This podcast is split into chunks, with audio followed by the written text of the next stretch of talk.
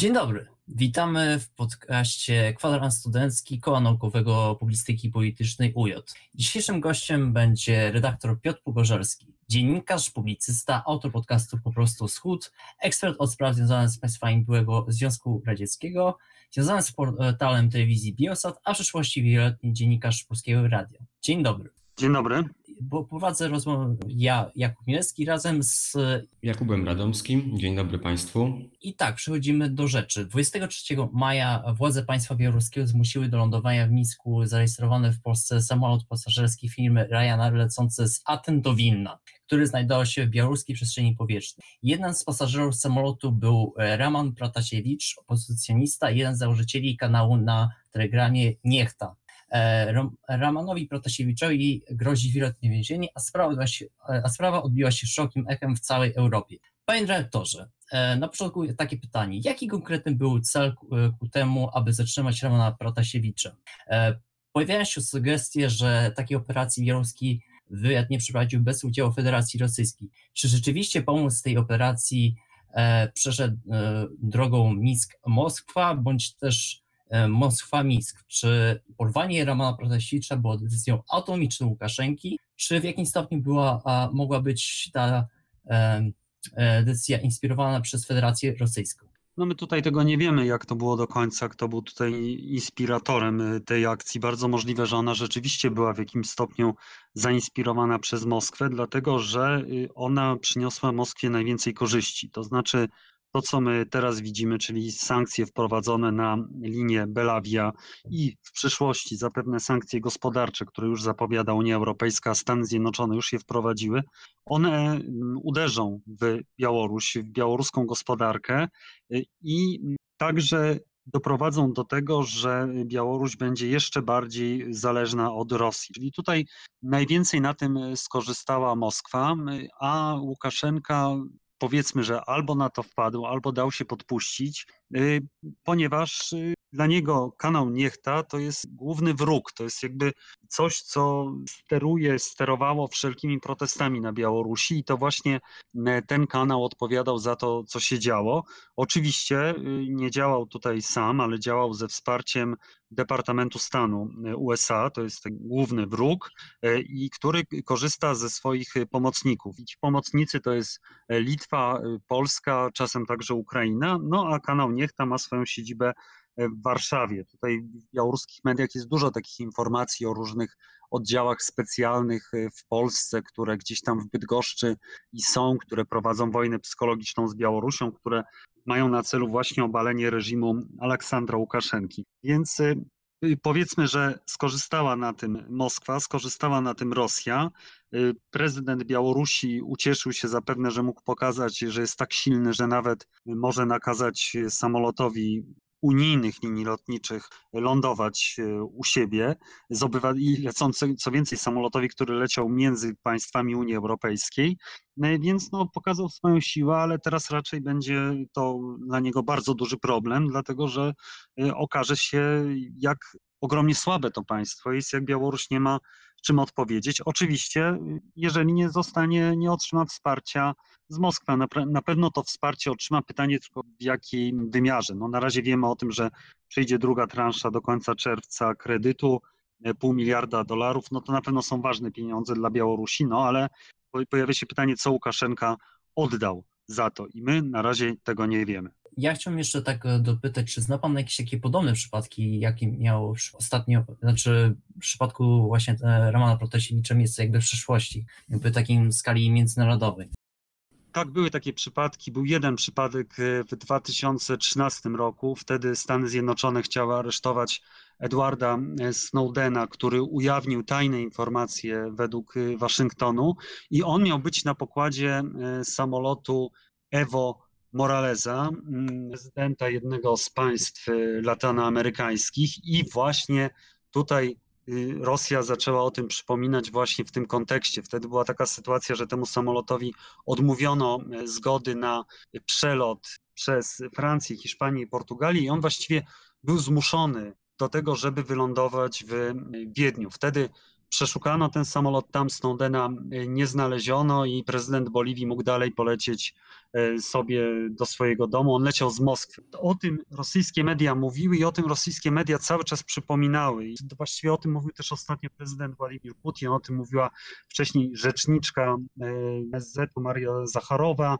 o tym także mówiły rosyjskie kanały telewizyjne i co ciekawe, one o tym mówiły jeszcze w czasie, kiedy samolot Ryanair był na płycie lotniska, więc widać, że jakieś tutaj być może przygotowania były, że ktoś od razu skojarzył ten przypadek, a może nie jest to właśnie przypadek, że go skojarzył, tylko po prostu e, może ktoś wiedział, że taka akcja będzie mieć miejsce i informacyjnie ją przygotował. Później Putin o tym mówił na przykład w niedawnym spotkaniu z e, Aleksandrem Łukaszenką, no ale to jest jednak y, trochę inna sprawa, inny kaliber, inny sposób działania, ponieważ tutaj właściwie no, wprowadzono zagrożenie na ponad 130 osób, nakazano samolotowi lecieć do Mińska, chociaż y, dzisiaj pojawiły się informacje, że wbrew temu, co twierdziły białoruskie władze, wcale Najbliższym lotniskiem nie było lotnisko w Mińsku, a najbliższym lotniskiem było lotnisko w Grodnie, które jak się okazało działało, bo władze w Mińsku akurat tego dnia twierdziły, że jedyne działające lotnisko to był Miński, bodajże Witebska, Witebsk jest dalej, więc no logicznie było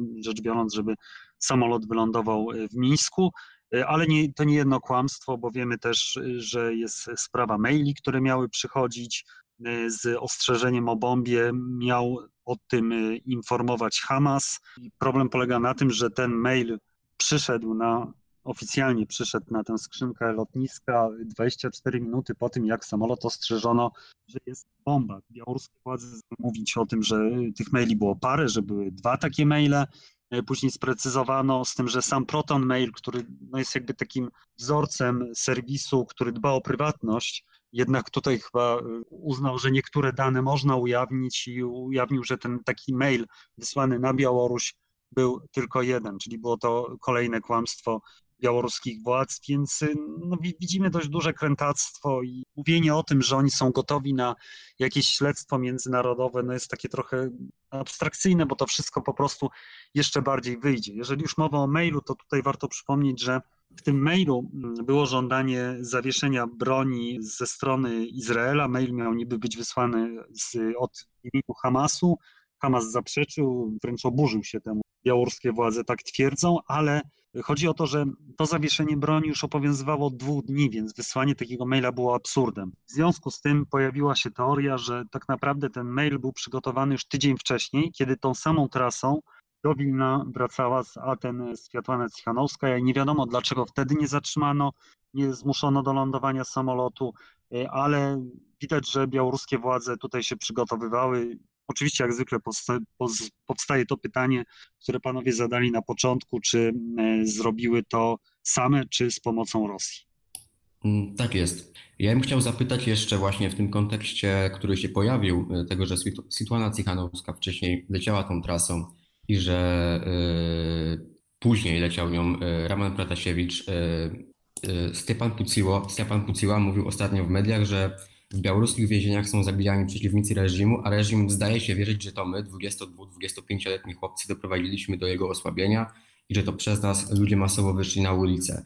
I Aleksander Łukaszenko decyduje się na cały ten, cały ten, całą tą operację porwania samolotu, kryzys, kryzysu dyplomatycznego tak naprawdę, wzięcia jako zakładników iluś e, obywateli iluś unijnych państw.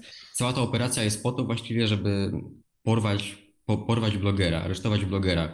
I czy chciałbym jakby przybliżyć naszym słuchaczom właśnie tą rolę y, tych młodych chłopaków y, z portalu tele, telegramowego, y, Dlaczego oni są aż tak ważni? Ponieważ w mediach pojawiają się już jakby relacje, że oni są osobistymi wrogami dyktatora.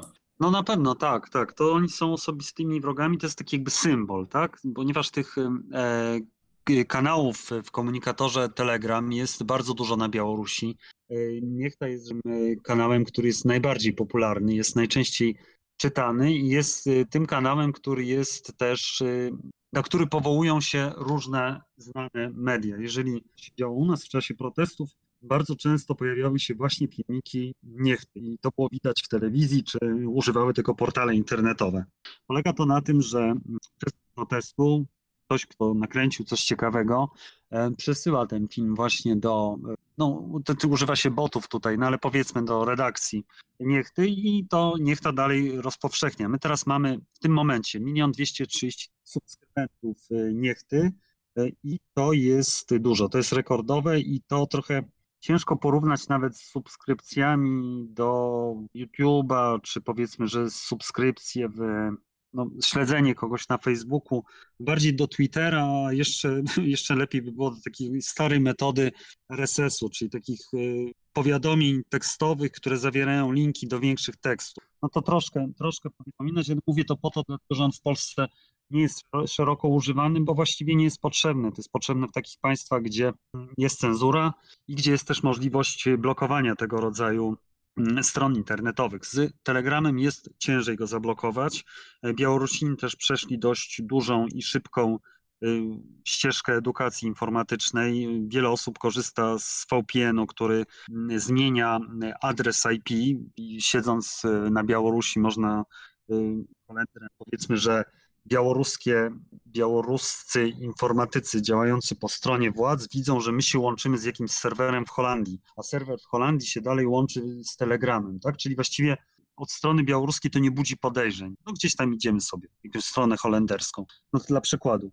E, oczywiście można tam wybierać różne e, VPN-y, kto jak chce. Niektóre są płatne, niektóre są bezpłatne. Ten e, telegram Niechta był czytany przez ludzi, którzy wychodzili na protesty i dzięki temu oni wiedzieli, gdzie zbierają się demonstranci, gdzie zbierają się omonowcy, gdzie zbierają się funkcjonariusze, gdzie jest już jakiś kocioł, gdzie kogoś biją.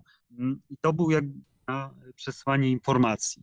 No i Oczywiście, tak jak mówiłem, to było później kopiowane, przekazywane dalej, powiedzmy umownie, przez inne e, kanały w Telegramie, ponieważ jest to takie no, główne źródło jednak informacji na Białorusi, szczególnie teraz, kiedy zamknięto portal Tutbaj. E, I stąd y, pewnie Łukaszenka doszedł do wniosku, że to są ci ludzie, którzy odpowiadają za te protesty. To znaczy, to jak, tu jest jakby pomylone, pomylona jest przyczyna, tak? bo przyczyną jest sfałszowanie wyborów, przyczyną jest ignorowanie Białorusinów, przyczyną jest e, no, średnia sytuacja gospodarcza, nie mówmy, że zła, ale średnia. E, dużą przyczyną było też traktowanie przez Łukaszenkę tak z pobłażliwością e, koronawirusa, epidemii koronawirusa. Te wszystkie instrukcje o tym, żeby leczyć to kieliszkiem wódki jazdą na traktorze, no to po prostu obrażało ludzi najzwyczaj w świecie. I oni mieli go dosyć. I to jest, to jest problem, a nie medium, które przekazywało informacje o tym, gdzie się ludzie zbierają, kiedy się zbierają i co robić. Jak widać, jest to właśnie taki symbol i to jest też pewne dopełnienie tych e, prześladowań, które są na Białorusi. Jeżeli wchodzi się do ludzi do mieszkań, zatrzymuje się kogoś, kto jakiś tam ma czat podwórkowy, w którym jest 150 osób, tak, i on dostaje 15 dni aresztu, no to Łukaszenka tutaj już właściwie pokazał, że wszystko może wewnątrz kraju, ale chce też pokazać, że ci, którzy uciekli, też nie mogą się czuć bezpiecznie.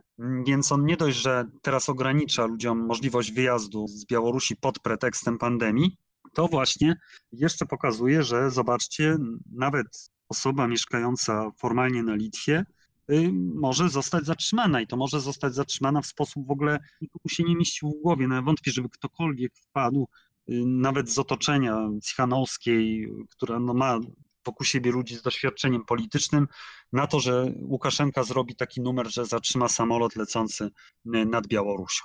A właśnie, chciałbym dopytać w tym temacie, czy Białorus białoruska opozycja, która przebywa na emigracji obecnie w Warszawie czy, na, czy w Wilnie, Yy, czy, czy są, jest, jest potencjał na to, żeby białoruski wywiad po prostu przeprowadzał operację yy, zastrzelenia kogoś w Warszawie, bo takie groźby dostają yy, dziennikarze, na przykład we współpracy z rosyjskim wywiadem, który jak wiemy ostatnio była afera głośna z wybuchem składu amunicji w Czechach, więc jakby jest potencjał rzeczywiście, żeby w całej Europie ścigać opozycję.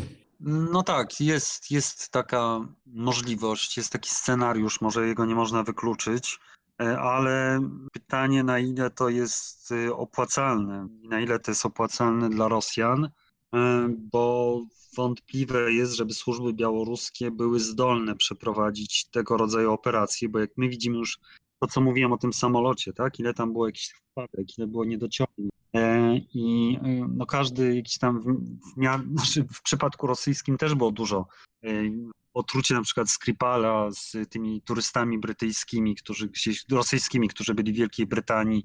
No, to jest dużo takich y, jakichś śmiesznych błędów y, popełnianych przez rosyjskie służby i nie wiem, czy warto im e, jeszcze się podkładać, żeby tych ludzi likwidować, takich jak Cichanowskaja, czy mieszkająca Blinia, czy Łatuszka, który mieszka e, w Warszawie. Wiemy, że no, kanał Niechta, redakcja jest strzeżona przez polską policję. Ci ludzie mają ochronę, więc widać, że ktoś, kto lepiej się na tym zna niż ja, no nie wyklucza takiej możliwości. Więc powiedzmy, mamy sytuację z samolotem, której nikt nie mógł wymyślić, nikt nie mógł przypuścić, więc być może teraz y, będzie taka sytuacja tutaj z opozycjonistami.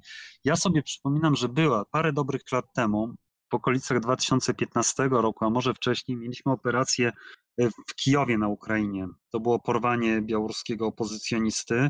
I mieliśmy też operację trochę odwrotną. To była prowokacja związana z młodym chłopakiem, który przyjechał właściwie do swojej dziewczyny do Mińska i on został y, porwany przez rosyjskie służby. To on po prostu chodziło o to, że on tam w jakimś czacie czy w prywatnej rozmowie coś napisał i na tej podstawie zbudowano akt oskarżenia. On później został zwolniony, czy on został wymieniony na na Rosjan, czy też zwolenników separatystów przez ukraińskie władze.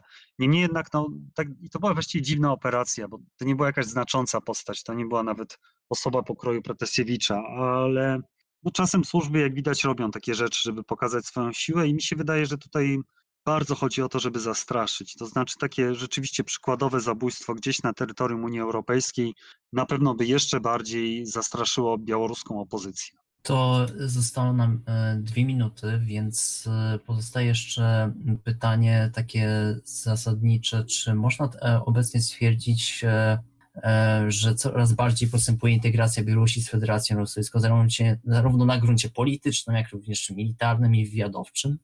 Tak, no, można powiedzieć tak. No, jest bardzo dobra mm, analiza poświęcona właśnie rosyjskiej armii, bodajże przygotowana przez Ośrodek Studiów Wschodnich albo Polski Instytut Spraw Międzynarodowych, to się nazywa Rosyjska i Białoruska. I tam jest właśnie mowa o tym, w jakim stopniu e, białoruska armia jest zintegrowana z rosyjską. To, tak, to było, przepraszam, to jest Ośrodek Studiów Wschodnich, to przygotował. I to jest y, naprawdę właściwie no, pewien oddział armii rosyjskiej, który ma pewne zadania związane z geograficznym położeniem Białorusi, ma jakby uzupełniać działania armii rosyjskiej. To już nie jest oddzielna armia, tylko ma swoje zadania właśnie związane z operacją armii rosyjskiej i e, no, kwestie wywiadowcze, to już omówiliśmy, i kwestie gospodarcze. Cały czas mamy do czynienia z negocjacjami dotyczącymi powołania wspólnego państwa związkowego, ostatecznego powołania. Teraz po tych rozmowach Putina i Łukaszenki wiemy, że z 28 map drogowych dwie nie zostały jeszcze omówione do końca.